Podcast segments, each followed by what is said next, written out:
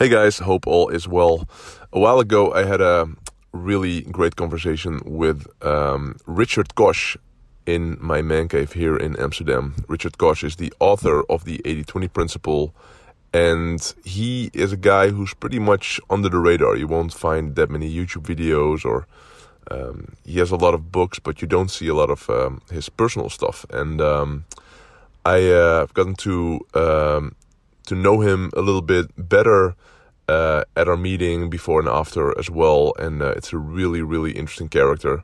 Um, we didn't really talk about money that much, but I heard from um, from some sources that he's worth like three hundred million dollars, and uh, he works like one hour a day. So that's truly inspirational.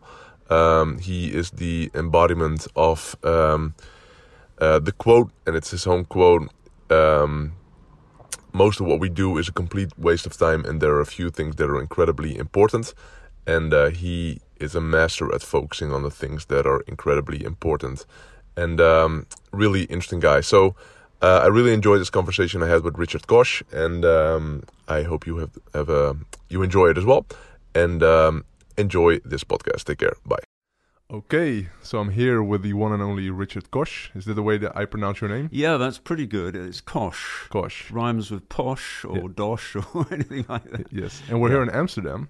Yes, I'm here in Amsterdam for five weeks. Special offer. What uh, what brings you in Amsterdam? Partly because it's meant to be cooler. So I live in Portugal at this time of year normally, and uh, I thought, well, it'd be nice to come to Amsterdam. I know the temperature in Amsterdam is going to be much lower in Portugal, and today in Amsterdam the temperature is 35, 36, 37 degrees. I think yesterday was the uh, the hottest day ever. Yeah, it's amazing, isn't it? Yeah, so, so I decided to come to a cool place. It's 27 degrees now in Portugal today. It's uh, yeah 36 or whatever here. so basically ha- it's, it's your fault that it's so hot over here. Yeah, I'm totally responsible. Yeah, yeah, yeah. so no, it's for me. It's a great honor that you're here. Um, I think you are one of the the people that I quote the most whenever I do seminars. Uh, one of the quotes I use a lot is, uh, "Most of what we do is complete waste of time, and there are a few things that are incredibly important." And uh, I think nowadays, now it's t- 2019, but 2020, 21, I think that is more uh, obvious and important than ever. Don't you think? Yes, I mean my litany is always that people do far too many things, and they do uh, things which detract from value. That you subtract value by doing so much. Yeah. And my my mentor Bill Bain always used to to say, you know, don't mistake action for uh, success, or don't let no. What did he say? He used to say, don't let action drive out thought. And one of the things that I always try and do, and one of the things I try and preach to the people, anyone that will listen to me, is that uh, we need to think. And I set aside hours each day just to think about a particular issue. Yeah. And uh, most people don't have the luxury of being able to do that because Yeah. people have to work and they think they have to be busy and they think they have to do lots and lots of things. And the whole culture is t- towards frenetic activity and striving and all the rest of it. Whereas I'm trying to say, well, try and think about the things which matter, which really matter Hmm.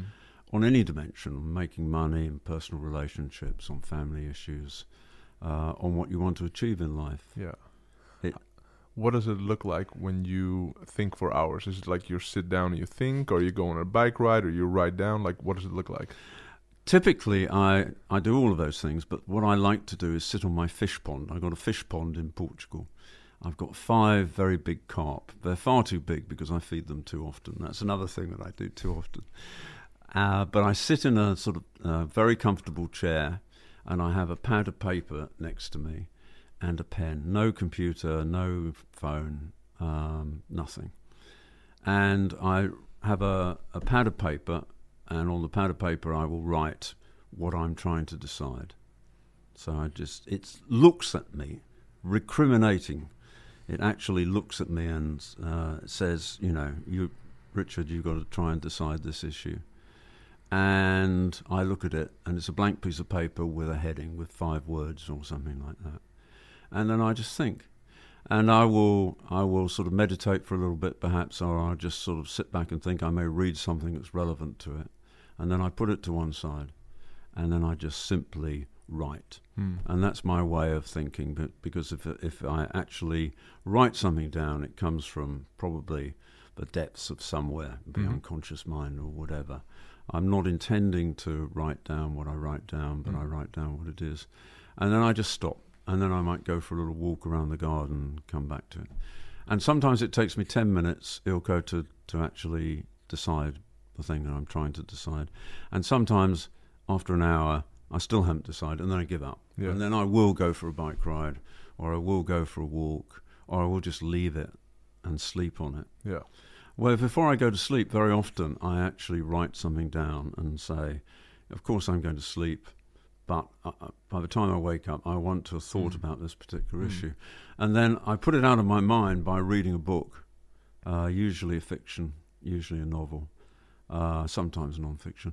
But basically, I don't want to go to, to, to sleep actively thinking about it. I want to let it seep down to the unconscious mind. Yeah. And it's amazing how often, you know, you get up and you get the answer. Sometimes I don't, I, I'm not conscious of the fact that I've even been thinking at, at all, even unconsciously about it. Um, and then when I get up, the answer's there. Hmm. Alternatively, I might wake up, and this is a downside to, to this. I might wake up at five o'clock or six o'clock in the morning, uh, and I know the answer. And sometimes I actually it comes in a dream, a sort of you know dream, and I, I'm I'm not only half aware of what the dream is, but when I wake up, I know what the answer is, Hmm. and it's just uh, it's just amazing. Hmm. But the unconscious mind will only work on things that are really important. So it's a very 80 20 kind of device. Yeah. So how did you get? How did you find out about the 80-20 principle? How did you create the 80-20 principle? Uh, I certainly didn't create it. This was this, as, as you know, I'm sure, is something which originates from Vilfredo Pareto, the uh, late 19th century uh, Italian Swiss economist who was working in the University of Lausanne at the time, uh, and he wrote a book in 1876, 18 sorry 1896, 1897 on uh, it's it's on uh, economic principles, but in part of the book he alludes to the fact that in the 19th century he examined money and wealth, and he saw that it would there was a relationship between the number of people at any particular income level and the level of income, and it was an inverse relationship. So obviously, the the higher up you go in terms of the socioeconomic scale, the richer people are, uh, the fewer of them there are. But what really excited him was that that, that was a logarithmic relationship. You, know, you could absolutely plot a straight logarithmic line if you were using semi-log paper, and so that meant that you could be absolutely sure that there would be very, very few things which would be in the top category. And then what he did was he compared the data uh, for his own time to um, income and wealth uh, data from France, from Italy, from Switzerland, any country where he could get the data from. As well. he started with British data, English data actually, uh, and then he constructed these curves, and lo and behold, they're all exactly the same shape. And then he reduced it to algebra, and it was the formula worked almost perfectly. And then he got historical data from the 16th century, the 15th century, and so on and so forth. And those those graphs were exactly the same as well. And so the guy was dancing around. I mean, I, I don't think he jumped in the bath or out of the bath and said "Eureka," but it was kind of that that sort of intensity thing.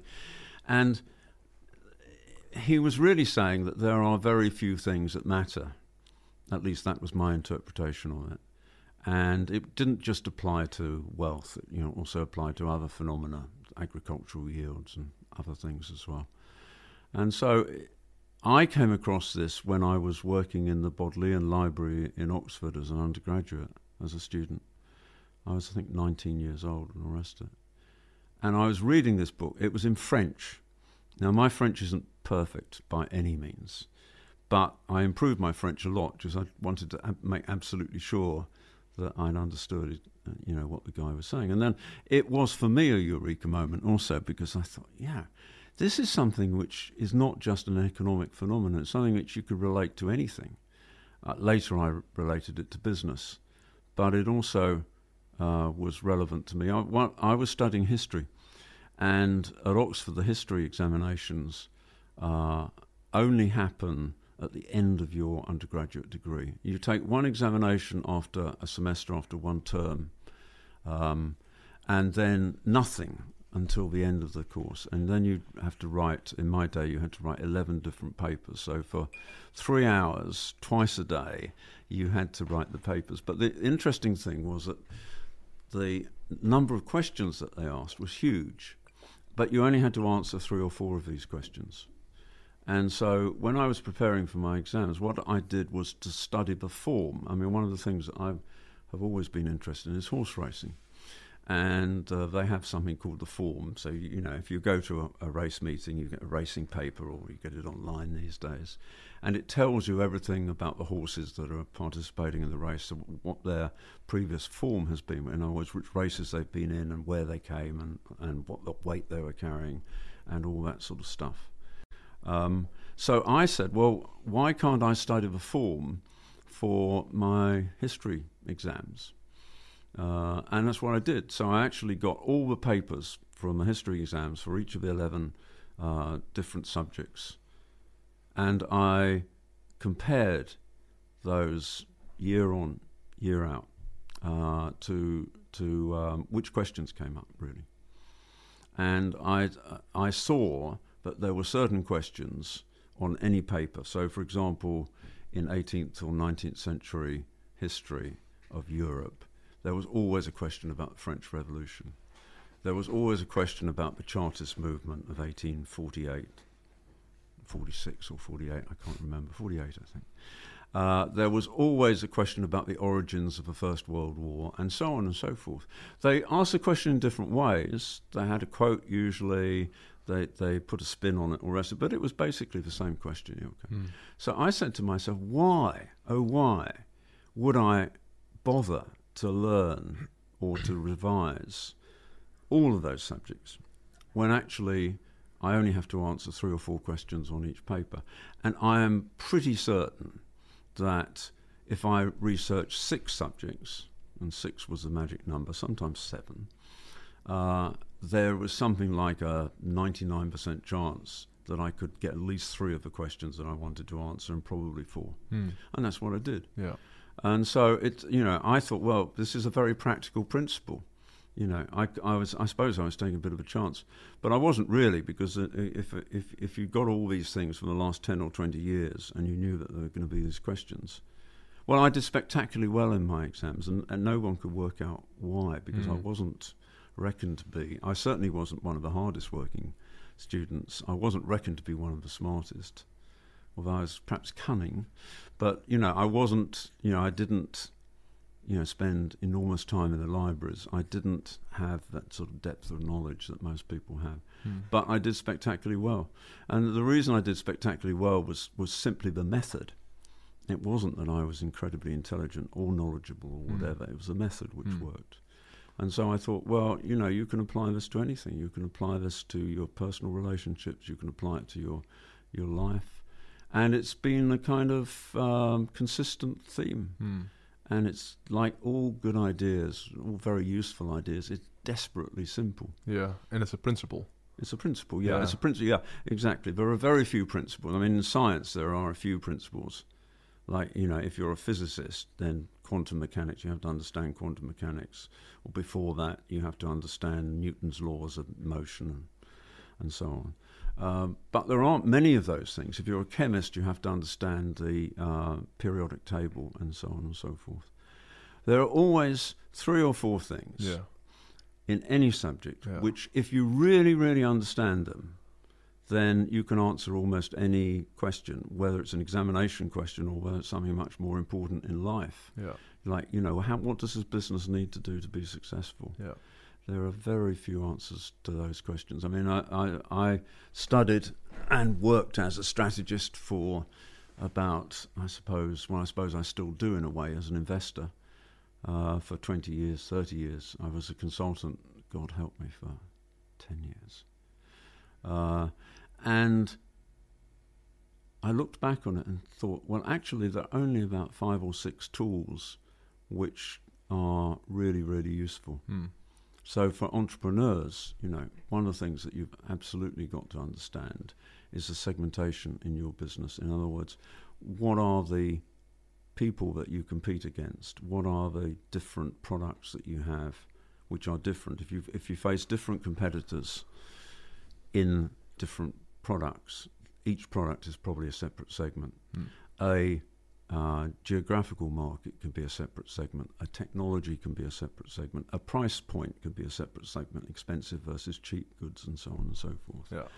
So there are only there are only a few possibilities, although the number of permutations is very very large. Yeah. But if you understand that, then you you know what you need to do is understand what market share you have relative to the largest competitor in each segment.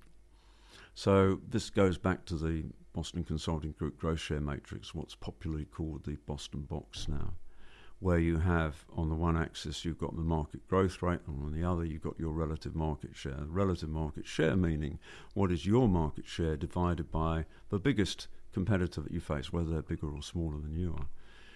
And in that in that box, you'll remember there are stars, there are question marks, there are um, dogs, and and there are cash cows. And by far the most attractive part of that matrix is the star Sure. business, where you have where you are bigger than anybody else in your particular niche, and it, the niche is growing at at least ten percent a year. The market size is growing, or the future market size is reckoned to be growing uh, by more than ten percent a year. Yeah. And if you are a star business, or if you have a star business, or if you have several businesses, but one of them, just one of them is a star business, it's nearly always true that that business is going to be immensely more valuable in the future and much more valuable than all the other businesses that you have Yeah. because the market growth will make it bigger. And because if you are the largest, you should be the most profitable in that market, and Yeah. you should be able to basically increase your profitability relative to your competitors, and ultimately by having the lowest cost product or the best product in the marketplace, Yeah. drive everyone else out of business and effectively have a monopoly. Yeah. So, you know, that's just one of the tools, but it's the place that I always start with Yeah. because if you don't have a star business, you've got to work out how to get one.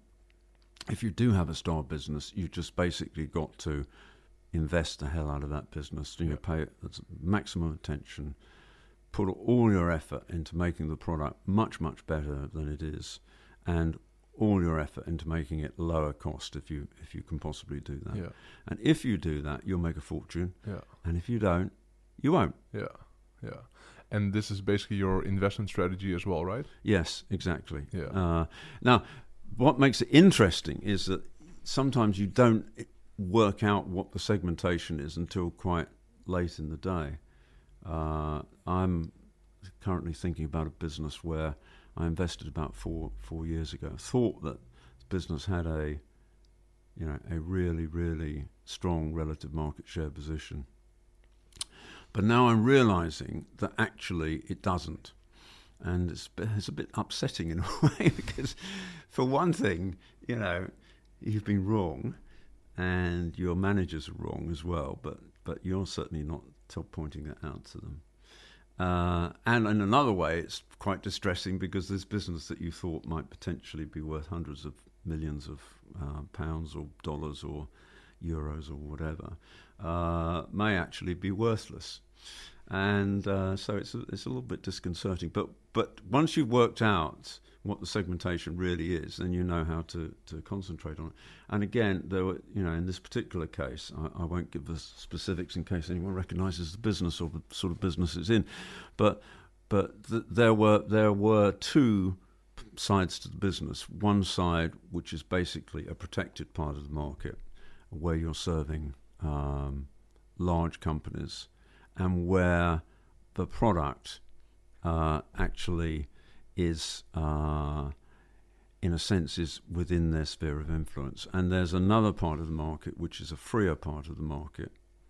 This is this is actually a business where my company is actually an intermediary company, so it's it's a little bit difficult to describe without naming it. But but the the the point is that the the part of the market where it's incredibly valuable to have a high market share. And the other part of the market, it's it's not very Hmm. important. But all of the attention has been going to the place where it shouldn't have gone Yeah. uh, because it was high turnover, and you know everyone thinks they want sales in a new business and all the rest of it. But actually, what you don't want sales.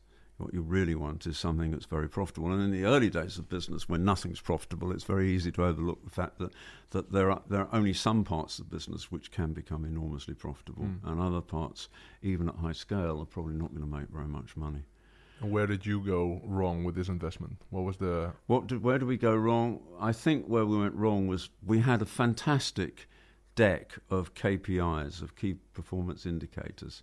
Unfortunately, the most important uh, KPI was not on the deck.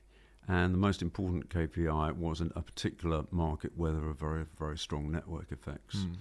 And this is another theme of mine, you know, Yeah. after relative market share.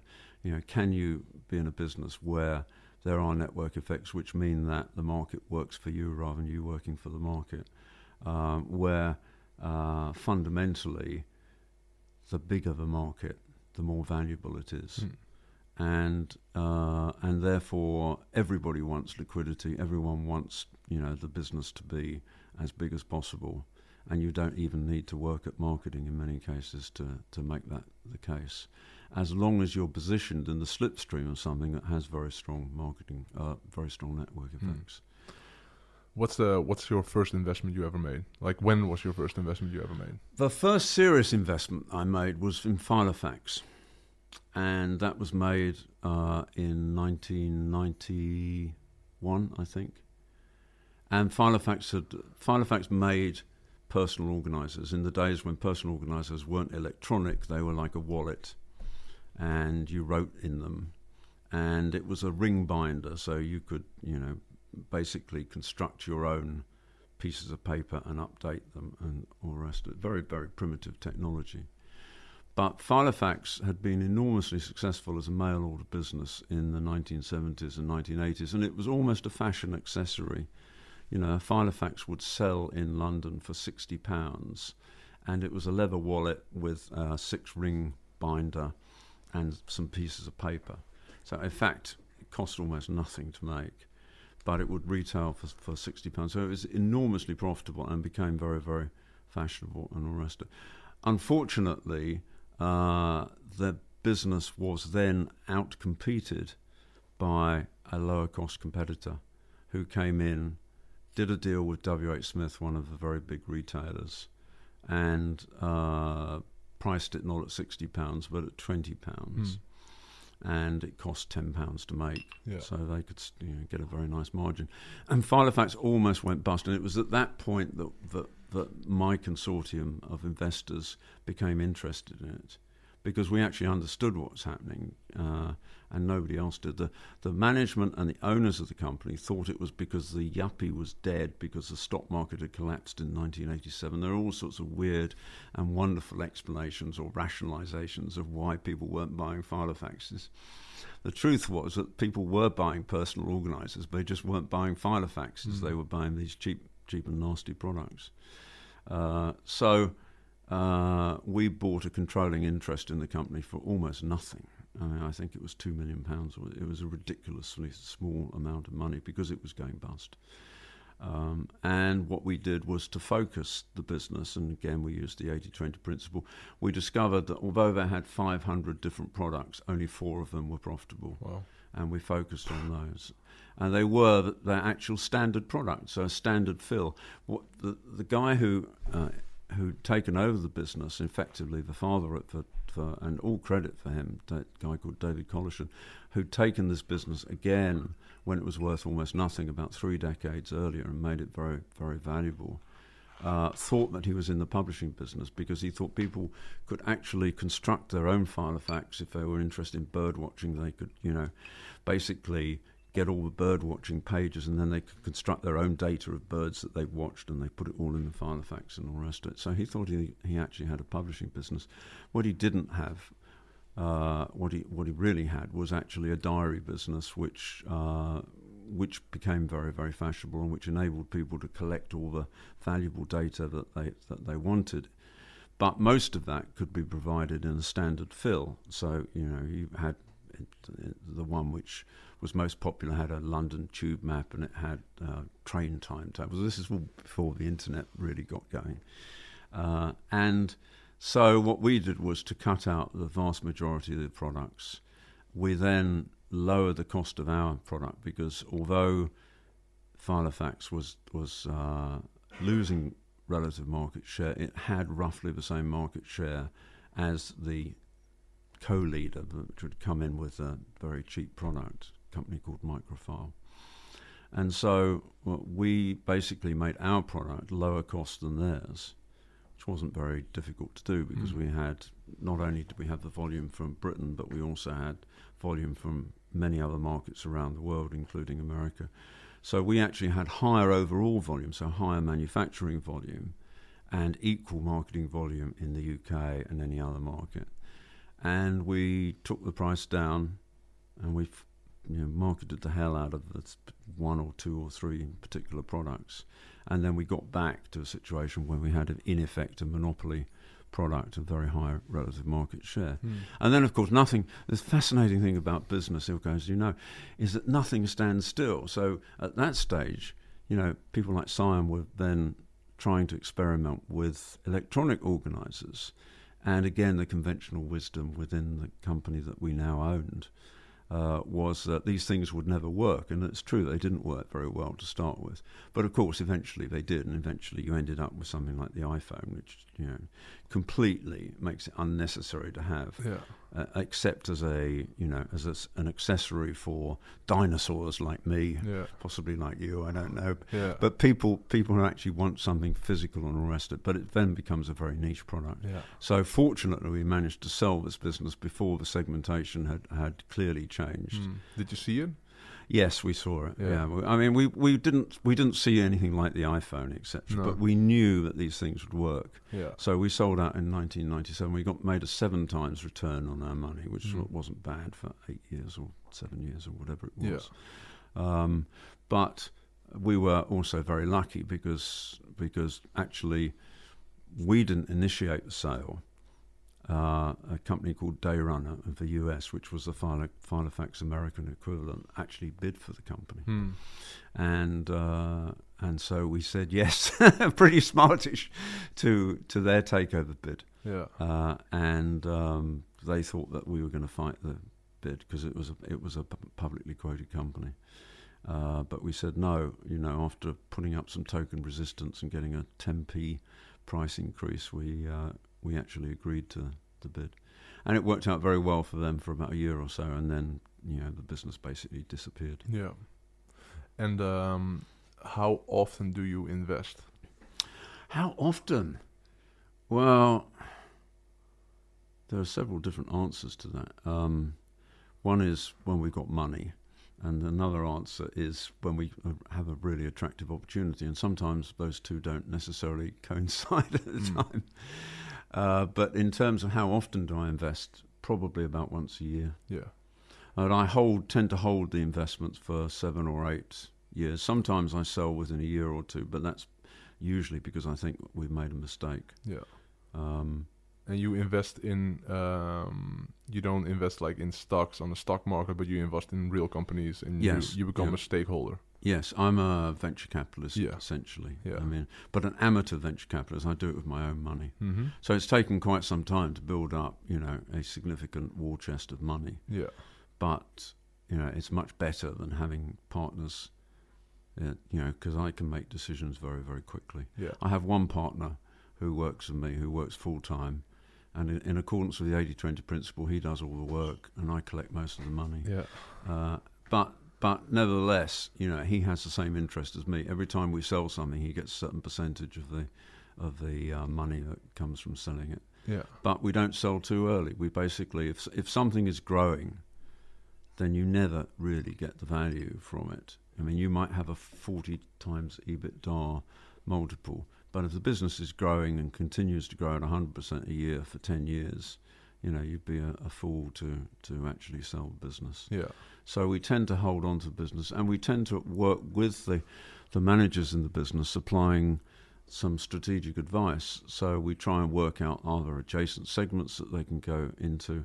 Can they really dramatically reduce the cost of the product? hmm You know, again, I wrote a book called Simplify a, a few years ago, and that argued that, that there are two ways that you can uh, increase the size of the market or the profitability of any business that you have.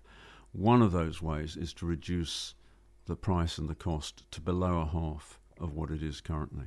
So I took all of the examples of fantastically successful companies in the in the last century, ranging from Henry Ford with the Model T, where he actually reduced the cost well below half, and reduced it within ten years to a third of what it had before. And the market doesn't grow by you know three times or even ten times. In that situation, I think the market grew by two hundred thousand times or whatever. So you know, if you can if you can get this magic thing of getting the cost down below a half of what it is today for an equivalent product in terms of quality, um, then you can increase the market size enormously, uh, and we call that price simplifying. And there's also something called proposition simplifying, which is that you make the product much easier to use, much more useful, and in many cases m- much more beautiful. So the iPhone is a fantastic example of that. Yeah. Before that, you know the the uh, uh, Blackberries or yeah, Yeah. and and indeed, you know, if you think back to um, what are those things called where where you had the uh, MP3 players, and um, what was a Japanese company that, that introduced the first one of those that was very successful about 1980. Uh, and the, basically, the iPhone is nothing more than an improved version of that particular product. But you know, instead of being able to have, you know, I don't know, those MP3 players, you might be able to get 20 or sometimes 100 tunes in it. You know, you can have thousands in the in the iPhone. yeah, unlimited. Yeah, and Yeah. you and you and you you know you can do all sorts of things with it. You know, it Yeah. can show you who the artists are. You know, it can do you know all these wonderful things that electronics can do. Yeah, Um, and so those things are are basically what we call proposition simplifiers, and that is another way to make the market, you know, hugely bigger. Yeah. mean, the iPhone market absolutely has transformed the the telephone market yeah, yeah, and uh, you know they did it. They did it before um, with iTunes. They did it later, you know, with other products as well. Yeah. They, did, they did it with the with the iPad as well, and also, you know, you can think about Google search as being, you know, fantastically. You know, it's a search engine, but it's not as we know it or as we knew it before. You know, it can do things so amazingly fast Yeah. and on anything. yeah, Uh, so uh, we, you know, try and get someone to in the company. I always say, well, can you be a price simplifier or can you be a proposition simplifier? There are very, very few companies that can do both. Although arguably Amazon has done both, because the Amazon, you know, if you think about the Kindle, for example, that's that's something which is much lower cost because it doesn't have the physical cost of making a book. Uh, but it's also more convenient because you, you have you know you can buy a book instantly. You don't need to go to a bookstore, and you can store millions of these things. yeah, Um, so you know, can you do both? Can you actually provide something which is so much simpler to use and so much better and so much more beautiful, or Yeah. can you actually reduce the price to less than a half of what it was before? yeah. And if you can actually do both, then you know you you've got a trillion dollar company essentially. Yeah.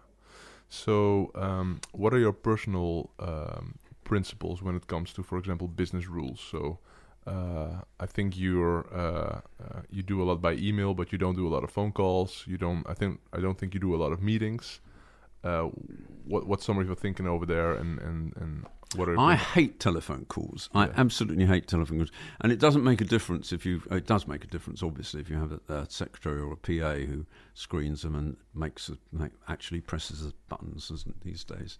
Uh, but I, I I really dislike telephone calls because they always take longer than you expect. yeah Telephone calls are for people that you know very well, and you can, you know, basically explore at quite a deep level with them over the telephone. But face to face is infinitely better than uh, a telephone call, in my experience. If you really want to get to the heart of something and you want to discover something that you didn't know before, if you just want to give instructions, then a phone call or an email will actually do. I like email very much because it's asynchronous, that you can actually, you don't have to look at it. I mean, you were telling me earlier about your internet fasting idea, which says that you know maybe you confine yourself online to two hours in every 20, 24 hours. You can do that with email. You don't have to be in the same time zone. You don't have to arrange to you know pay attention at the same time, and uh, you don't have to answer it either.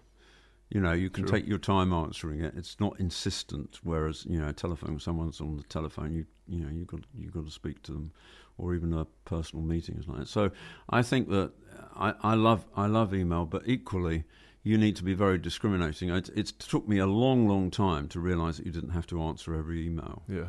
Uh, I thought it was impolite not Yeah. to do that. And you know, when people write to me because they've read my books and they say nice things about the books and all the rest of it, well, it's flattery really works. But you know, very often uh, they won't then ask you a question, and if you're going to, if you're actually going to um, answer the question properly, you might need to think about it. And sometimes I do answer them because because it's interesting. The question is interesting, and I think, well, actually, if I got if I got the answer to that, I might be able to use that in some some other area. So sometimes I answer if the questions are particularly good, but nowadays I don't I don't answer the vast majority of emails, or I I answer them purely formally and say Mm. thank you very much, or I get my PA to, to actually do that. Yeah. But sometimes, sometimes I've had investments that people pitch to me, you know, initially via email, and one or two of them I've actually invested in. Some I've made a lot of money out of that. So, so you don't want to cut the, you don't want to sort of cut things off, but you do want to be in charge of making a decision about how much time that you allocate to it. And you know, you can glance at an email and decide within 10 seconds. You know, they say that when you meet someone for the first time, you know within 10 seconds whether you like them or not. Well, it's a bit like that with email, isn't it? Yeah. That, that, you know, you think, oh, God, this, Yeah, know, yeah. this person's an idiot or this person is sort of, you know, I don't want to get involved with them in one way or another. But sometimes actually you think, well, this is this is maybe an interesting person. In which case, I normally try and schedule a meeting if it's physically possible. Mm.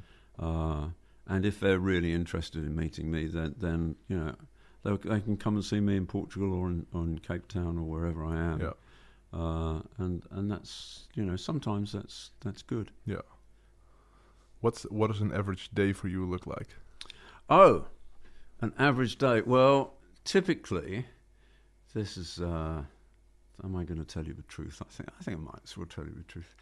Uh, I will. I will wake up usually quite late uh, by most people's standards. I will wake up about eight o'clock or nine o'clock, having gone to bed and read, read for about an hour. I probably go to sleep about midnight or just after midnight. So I get eight hours sleep. I think it's very important to sleep, uh, and it's particularly important if you if you want to set your unconscious mind working on something. And I don't have an alarm clock, uh, and I don't set my iPhone very once or twice a year, maybe. When you have to catch a flight or whatever. Yeah, and I try and make it flights later in the day Same anyway because I don't, I don't like getting up. Anyway, it's a long way of saying I'm lazy. So, uh, so then I will get up and I will. The first thing that I will do is sort of you know talk to the dog and feed the dog, and the second thing I will do is take a cup of tea to my partner, who is even lazier than I am, uh, and and then I will glance at. I must admit, I will glance at my emails, but I won't answer them unless it's something very, very urgent or I really have forgotten to do. Uh, and then I will go and sit outside in the sunshine, preferably. If it's um, the ideal temperature for me, i is is probably between about twenty and twenty three degrees, or if it's a bit hotter than that, to have some dappled shade. So I'm very lucky because I've got you know very nice house in Portugal, very nice house in Spain, very nice house in Cape Town, uh, and I will try and sit somewhere where I can actually think about something. So very often I'll pick up a book that I was reading the day before and just sort of you know read for an hour or so. And then I will sit back and say, well, what am I going to do today? What am I going to achieve today? And what can I do that, that actually isn't going to be much effort or is going to be very interesting? I try and have one thing that I do during the day, which if I if I do it, I, I will feel that I have advanced um, my purpose in life in a way, which might be to keep myself amused. It might be to do something that I think is very interesting. It might be to make money. It might be to help someone. You know, I, I try and set myself an objective, but I try and set it such that it's you know it, it's time bounded. It's you know I wouldn't set myself something that I can't do within usually an hour. Sometimes a little bit more. Very often even ten minutes. You know, so that's what I want to do, and then I will do it and then I will basically take the rest of the day off. So I'll go for a two-hour cycle ride. Uh, I won't eat anything until I get back from my cycle ride. So by that stage, it's usually about one or two o'clock in the afternoon. Hmm. Why is that? Well, I do this intermittent fasting. I do the sort of 16-8 thing. So if you finish eating at 8 o'clock or 9 o'clock, you then have to have 16 hours elapse yeah. before you can actually eat something. It's true when I go out on my cycle ride, I take an energy drink with me, and it's got some fruit stuffed in it. So, or sometimes I will steal a, uh, an orange from one of the orchards I cycle past. But um, basically, nothing apart from a little bit of fruit, and um, and then I have breakfast, and then after I've had breakfast, you know, I will either meet people, I have phone calls. Uh, I'll take the dog for a walk. I'll do whatever I want to do, or I'll sit on my fish pond and think, or I'll sit on my fish pond and do some reading. Hmm. And in the evening, I generally see people go out for dinner. Hmm. And I have a very simple life, basically, but Hmm. I try and make it so that it's not stressful. You know, any stress that, that there is, I try and eliminate, or just basically delegate that to somebody else. Yeah. Uh, or if I really do need to do it, I try and get it out of the way as quickly as possible. Yeah. So, What, what would you do if you would be 20 years old right now and you had to start over, or 18 years old, you had to start over? How would you run your days? Would you run your days the same way? you know, I think that's an impossible question, Neil. It's an interesting question, but I think it's sort of impossible because am I me with my experience? If you would be you with your experience Yeah, and your but knowledge? still 20 years old, but then I wouldn't be 20 years old, and I'd think that whatever I was trying to tell myself was a load of rubbish. Yeah. But if, let's say that, I mean, it's a good question because it's a theoretical question. What would I do? I think I would go and live in a foreign country, go and do something. I wouldn't do anything related to business. Uh, I would try and get some experience. I would try and have uh, a good love affair or two, you know, but not, you know, as an objective, but something which sort of, you know, crops up.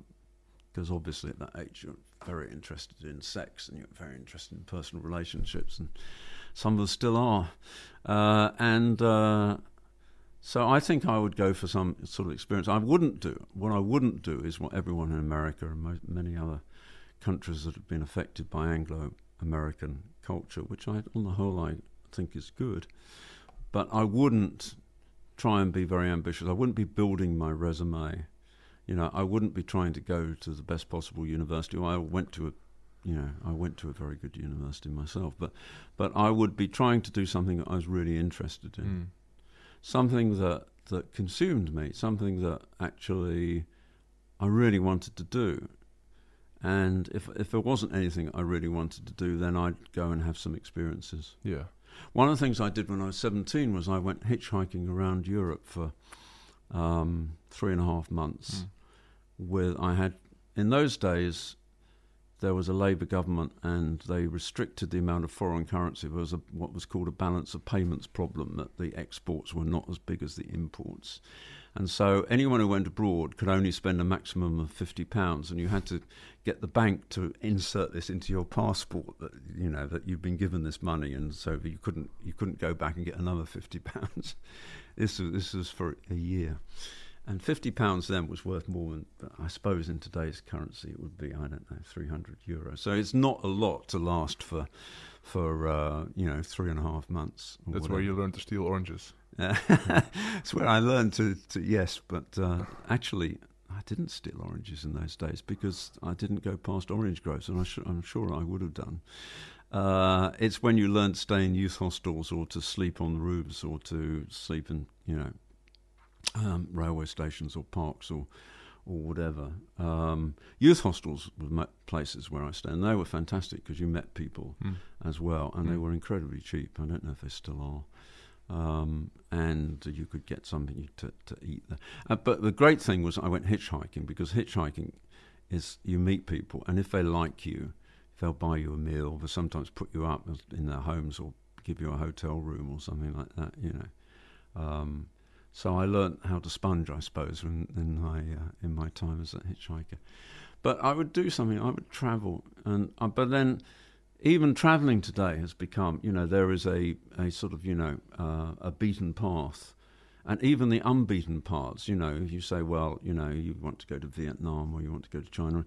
Everyone always goes to the same places and they go to the same cities or they go to the same regions or they, they stay with the same sort of people. I would try and do something original um, do something different. Do something you really want to do would be would be my advice. Mm. And don't be in a hurry, because there's loads of time in life. You know, I mean, as you probably tell, I'm getting on a bit in years now, but I don't think that there's any hurry. You know, mm. there's lots and That's lots good. of time, That's and good. it's always true that if you define things by what you're interested in and what's important to you, then uh, and it's in a way it's quite quite selfish, but in a way it's not because I don't think we can be useful to other people unless we're unless we're really doing something which makes us do, you know come up with an original idea or do something that other people wouldn't have done, and so therefore I think in a way it, being selfish is not being selfish, and, and it's necessary to to you know to make the most of whatever creative powers you can get. If you know what you're interested in, go and find somebody who knows more about it in a company or as an individual, and try and learn everything that you possibly can from mm. that person. Mm. And I, you know, I, I believe in that sort of pre- apprenticeship model. Yeah. When I when I was when I was at university, we had a tutorial system where you basically wrote an essay every week and you read it out to your tutor, who was uh, Professor Don, you know, and that was you know that was very good because they would then discuss it with you as though you were an intelligent human being if your essay was any good. Um, but I believe in apprenticeship. I believe that actually the way to learn something is to go and work with someone. You can carry, you know, his or her bag. You know, you can do useful things, answer the telephone or whatever. But learn from that person. Yeah because you know there are some people in life who know things that other people generally don't know and it's not immediately obvious who they are. And if you you know i mean you were talking to, to me earlier about how you got your name and you know it might be a pop group it might be uh, a sound engineer it might be any anything at all that that people are interested in then go to the very best person that you know or that you think is the best, even if they're not the most popular. And and sit at their feet essentially, yeah. and learn. Yeah. Learn until the point where either you're bored and you don't, you know, you, you you've done that and you want to do something else, or that you then have an idea to start a business. And I'm always encouraging people to start businesses because I think it's the most wonderful thing that anyone can do to introduce a new product or service that doesn't exist or that exists but is not no good. You know that basically you can make ten times better or ten times cheaper or rest it. To be able to do that, you know, to make your own mistakes, not to follow in a big company your way, not to do what other people are doing, not to do what's been done before, even if you do it better, but to do something different. That's what you, that's what I would encourage young people to do. Mm. That's what I encourage old people to do as well, and middle aged people, and everyone in between. Yeah. Because that's the way that, that society is enriched. But it's also the way that individuals are enriched. I mean, the great thing about being an entrepreneur is that you get rewarded from that mm. if you provide something that other people want. Mm-hmm. And if you don't provide something that other people want, you don't get rewarded. And I think that's incredibly fair. Uh, and so, therefore, if you're, you know, if you're, uh, I would say to some of your entrepreneurs, if it's not working out, either do something dramatically different or stop mm. and start again. Yeah. Because you know, you, it's, it's it's very very hard work and it's very exhausting and you know it's you have to dedicate yourself and the rest. It's just not worth doing that if it's not working. So so you know, but but to actually be successful in creating a market or in creating a product and company, and particularly if you create a company like you know, I think Apple is just such a wonderful example. You know, Apple al- almost died several times, but it then became a fantastic company which not only had existing products but was going to. I'm, I think in 20 years' time, Apple will have invented another five or ten iPhones or you know, not the iPhone, but an Yeah. iPhone equivalent. You know, and to be able to do that, I think is just marvelous. To create a company which can do that on an ongoing basis is nothing short of a miracle. Mm. If you've got a chance of doing that, then I would encourage every, everybody to do that Mm. because it's not only do you make a lot of money, but you, you know you have a lot of fun, you form a lot of friendships. When things go badly, it's a great thing because it tests your character and it tests your relationships with people, and you learn eventually, if you're any good, to to actually welcome that and to to thrive on those sort of setbacks and all the rest of it. So yeah, so, but, but don't start a company too early. You know, only start a company when you really know what you want to do and you want to know you know who you want to do it with, and you um, have got some ideas that other people haven't got. Hmm. Yeah, that's good. If you look at um, doing less, and especially nowadays, it's tougher to do less because there's so many uh, impulses. I mean, just when you look at the iPhone, it's you get bombarded with messages and with notifications and everything. And um, when I, for example, teach the whole internet fasting principle or uh, stuff like that. A lot of people they see the value in it, but they are nervous because they feel they get anxious whenever they are offline or not checking their email. Or what advice would you give people that actually want to live more sort of by nature and less by notifications and emails and all that stuff, but they feel the anxiousness? What, what would advice would you have for them? Anxiety, yes. Well, uh, that's that's a good question. I can think of several different answers to that. One is that it's a little bit like stopping drinking or drugs or anything else, uh, or even eating. Uh, there's no half measures. You know, you can't have one drink a day if you're trying to give up alcohol. Uh, you can't even have one drink a week. You know, you have to you have to go cold turkey on that. So if you're trying to give up, you know, being dominated by online mechanisms, then you know uh, you might say two hours a day. But in some ways, it's easier in a way to stop I agree. Yeah. to stop for a, a week yeah. or a month or something like that, Or completely. or completely. Yeah. And then the other thing that you can do is just go somewhere else, so that you're not trapped by the patterns that you have. yeah. Now, of course, you know you might have a job and you might have relationships, you might have children. you know, it's not it's not easy to do that, but if you possibly can, just do something completely different. Hmm. Uh, and, and I would say that to anyone whose life is not working out, business is not working out, personal relationships not working out, you know, feeling mildly depressed or even very depressed, just go and do something different. Yeah. Throw yourself into something. Don't drift. Don't do nothing. You've got to do something. But do something which is, you know, in a different country with different people, you know, doing different things. You know, go to a country that you've never been to before where you can't speak the language. And make sure that you have to, you know, rent a rent a home there for six months or a year. Because then you'll be forced to change the pattern that that you, that you have. So I think no half measures, you know, extreme measures Yeah. I like that. are, you know, are, are sort of are easier. Yeah, I agree. I struggled with my um, with my health and my weight for a long time, and uh, the advice that you get from everybody is like everything by moderation, and you have still have to enjoy and you know, Balance, yes, balance, be balanced, yeah, yes, and yes, uh, and, and then they and, don't don't do don't make it too difficult for yourself. Exactly, and you gotta live and all that stuff. And I'm 39 right now, but till my 38th year, I was just always struggling with food. and uh, and then I made the decision like, okay, never again in my life will I have sugar, or will I have certain other foods, and I will only drink water for the rest of my life and tea. Mm. Um, and that was the moment that I got my freedom. Yeah. And but if I I know for a fact that if I would eat a donut right now or a bag of donuts, I'll be 40 pounds, 50 pounds heavier in three months, and I will be back. It's it's the same with a drug addict. Like you can't tell a drug addict like yeah you can have one snort of cocaine a month. Like you got to live a little bit. It doesn't work, and I I totally agree with the extreme measures thing. And Mm. it's nobody, almost nobody gives that advice. Yeah.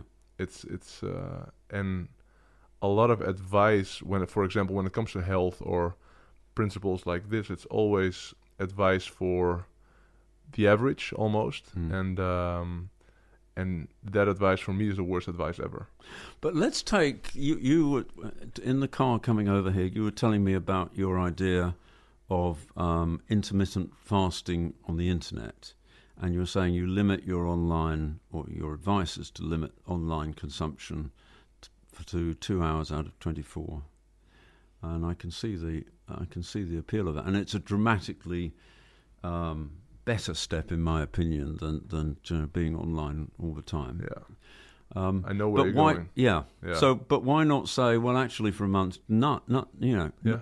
put put your phone away, lock it away, or you know, don't don't don't go online. Yeah. know.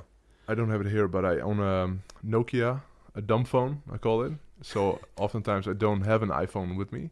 Um, but um, I agree. The internet fasting principle, it's a good principle and it helps out a lot of people. But still, you get a dopamine shot every day. Mm.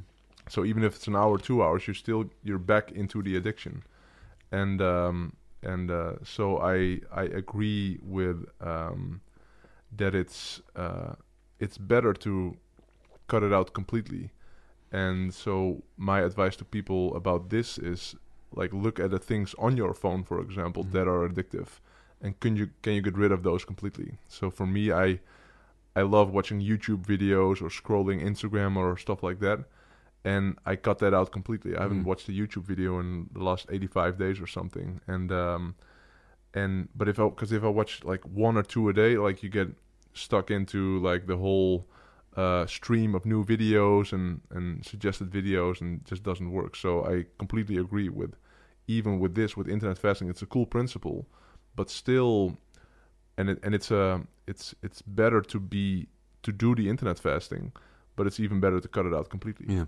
I mean, one of the reasons that we're able to waste time the way that we do is because society has advanced to the stage where not only do we have these amazing products, but also it's easier, I believe, to earn money now than it was 10, Oh, yeah. 20, 50 years ago. Yeah, It's easier to have a rich social life than it was the same the same thing yeah, society gets richer. I mean, what I, I believe that one of the reasons that socialism or you know social democracy, high government spending, is more possible these days is because capitalism has worked so well Mm. that that you know it produces all these goods despite having huge handicaps and despite people having a lot of money taken away from them in taxation there's always you know there's so much to start with that it's possible and i i think the same thing is true about life one of the things that that is going on in society and in our personal lives i believe is the trivialization of life and because there are so many distractions, Mm. and because it's nice to have. I mean, I, you know, I've resisted having an iPhone, Eelco, for for ages, but you know, about two years ago, I got it, and now I'm I'm addicted to my playlist. You know, I actually have music, and I have a Bluetooth. You know, so I absolutely think it's wonderful. And sometimes I just stop. And I have to stop, Yeah. you know, and say no. I'm not going to do this for a month, or Yeah. not. At least I'm not going to do it for a day uh, and you, but you realise, and and Twitter, you know, I mean, the amount of time I waste on Twitter is just obscene, Yeah. you know, and I don't even enjoy it really. I actually Yeah. I get a little bit angry. I, I, I noticed your Twitter uh, Yeah. feed. I was like, yeah, he's angry. yeah. Yeah, I mean, it's it's it's ridiculous, yeah, and so, but it's very it's very hard to do, and the fact is that we can still have jobs and we can still earn money. Yeah, it's we- crazy. you can still do your job. I can still do my projects. You know, despite wasting all that time. Yeah. So that's why I live as I do in a in a almost in some ways. Am I a hedonist or am I a Puritan? I think I'm both. You know, Mm. I really believe in enjoying life, but Yeah. I also believe in the simple life, Yeah. simple pleasures like sitting and reading, sitting in the sunshine. Now, of course, I've got the luxury of time to to do that, and but you do realise that time is the most precious thing that you have. It's also the thing that you most undervalue, and this is this is the trivialisation of life. I believe that we are actually meant to do great things Mm. with our lives. I believe that we're you know that everybody has inherent greatness that they can do something. They can invent a product. They can invent a new way of doing things.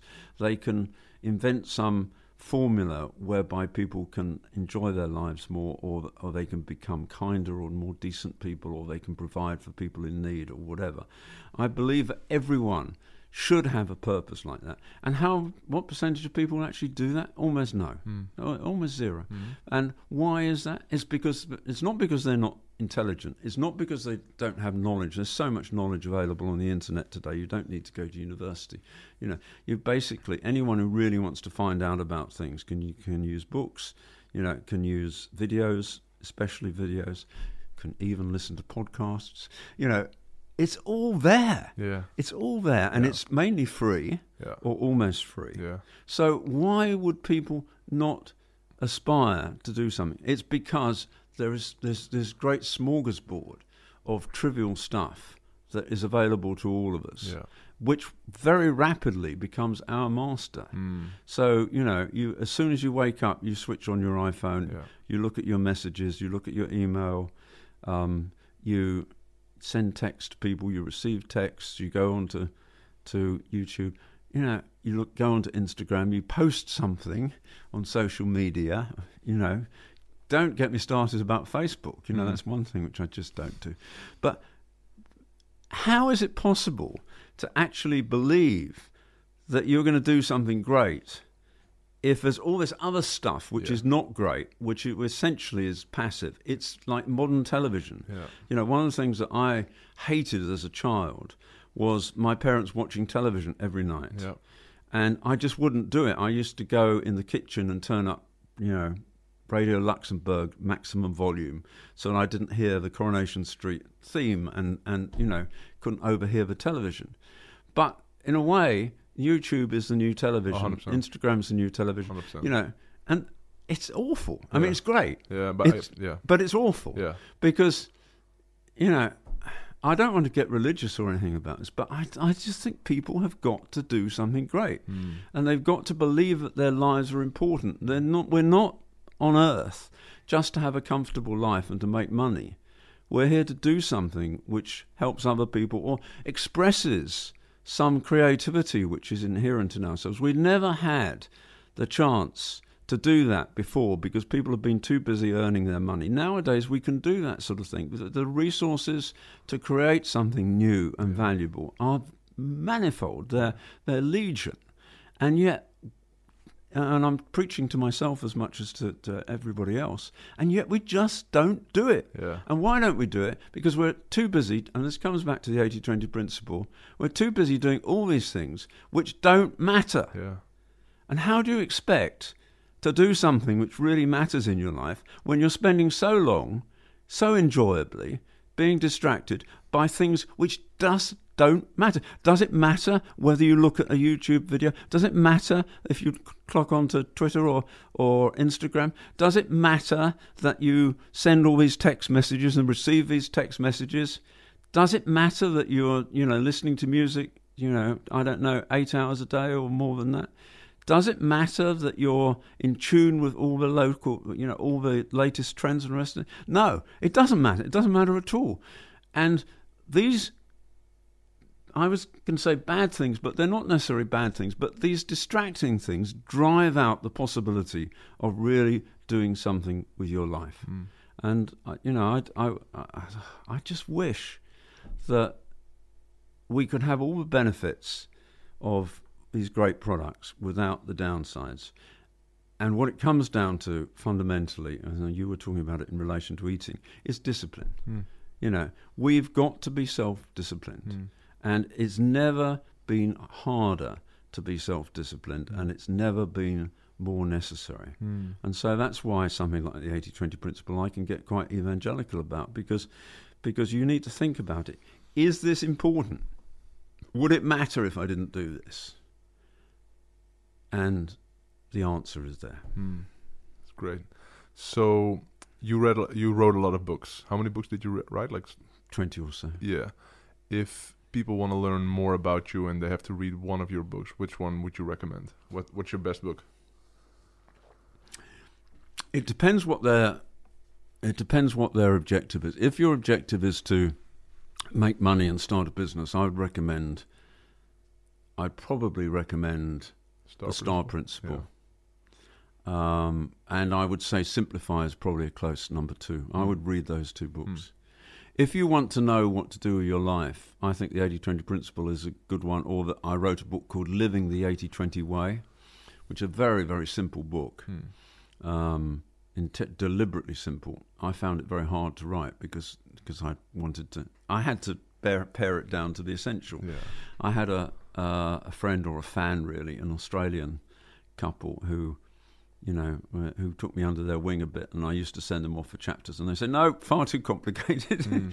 Reduce it." And I just reduced and reduced and reduced, and I think it's a very, very, very good book. If you want to know about politics and society, I would recommend uh, "Suicide of the West." Mm. And it's quite interesting that Jonah Goldberg, quite a prominent American political theorist, came out with exactly the same title last year. And actually, the book is almost exactly the same in terms of its message, and not the same in terms of the words. And it's much longer, and it's actually in many ways better than the book which I wrote with um, uh, my friend Chris Smith, Lord Chris of, uh, Lord Smith of Finsbury. But that was written back in 2006, uh, and it's a very short book. Uh, but if you're interested in politics and society, you're giving me a plug for all these books, Of aren't course. you? Yeah, that's very kind. And I think if if you're interested in possibly coming up with a, a completely different business idea, um, then what would I recommend? Um, I would take one of my books at random that no one else is reading. Hmm. But you know, I've written all these books. Most of them are still in print, and most of them still sell, still sell reasonably well. Hmm. And it gives me great it gives me great satisfaction. That it's nice to see a Dutch version of the 80-20 principle. That book's been translated into thirty-eight different languages yeah. now, Yeah. and it gives me a lot of a lot of satisfaction. Yeah. That's so great. Yeah. Thank you so much for doing this. That's my my great pleasure. Very very nice questions. Yes, really appreciate it, and um, I think you your message, uh, especially the 80-20, but also all the other wisdom that you have. It's great that you share it online and in your books. But your message, the 80-20 message, is so important nowadays. So that's why I really wanted to have you here, and also, of course, for all of your wisdom and everything. Well, thank you very much for, for acting as a broadcast mechanism. For Yeah. me. I don't actually do many of these things, and I maybe I should. Do you think I should do more of these? Well, I just I was just thinking. I was like, yeah, I don't know if, uh, but if you would start your own podcast, if you would have like, for example, a sidekick that Mm. can ask you questions because you have so much knowledge and so much wisdom, and I notice when you're going, like it gets better and better and better. Hmm. If you could have um, have somebody just ask you questions, and uh, for example, a weekly or even a monthly podcast where you can just go off for an hour or two hours, Hmm. that would be really valuable for maybe for yourself as well, uh, but also for listeners, obviously. You know, the interesting thing, Eelco, is that, that you know you have obviously thought about what you were going to say, but you've got a little piece of paper in front of you. You've hardly referred to the piece of paper. Yeah, This has been largely ad hoc. I like being asked questions by an intelligent person because then I come up with all sorts of things I wasn't intending to think of. If you'd asked me to prepare for this, Yeah. it would not have been as interesting for No. me, and I, I don't think it would be as interesting for other people. yeah, And it's amazing how much more I can pull out from you know different Yeah. different things according to the theme and according to the questions, Yeah. and I I do enjoy doing so. So yes, that's a very interesting idea. Thank you very or much. or have uh, uh, your fans send in questions, and you can just answer the questions. Yeah.